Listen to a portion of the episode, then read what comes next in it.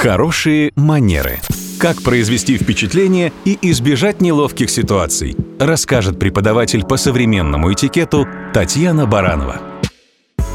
Здравствуйте! Все мы посещаем магазины. И неважно, соседний это продуктовый или бутик модного бренда. Правила вежливости и уважения действуют повсюду одинаково. Сегодня почти все продавцы первыми здороваются с посетителями. Вежливый покупатель непременно поздоровается в ответ – не стоит рассматривать продавцов исключительно как приложение к товарам. Посещая магазины за границей без знания английского языка, лучше заранее обзавестись мобильным словарем или голосовым онлайн-переводчиком. Мучить иностранного продавца вопросами на русском совершенно бесполезно.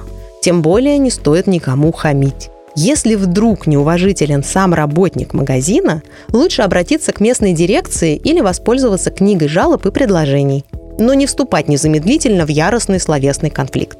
Вообще все правила сводятся к одному – уважение и позитив.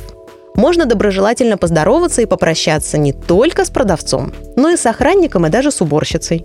Это займет две секунды, а настроение у всех улучшится, возможно, даже на целый день. Это и есть хорошие манеры.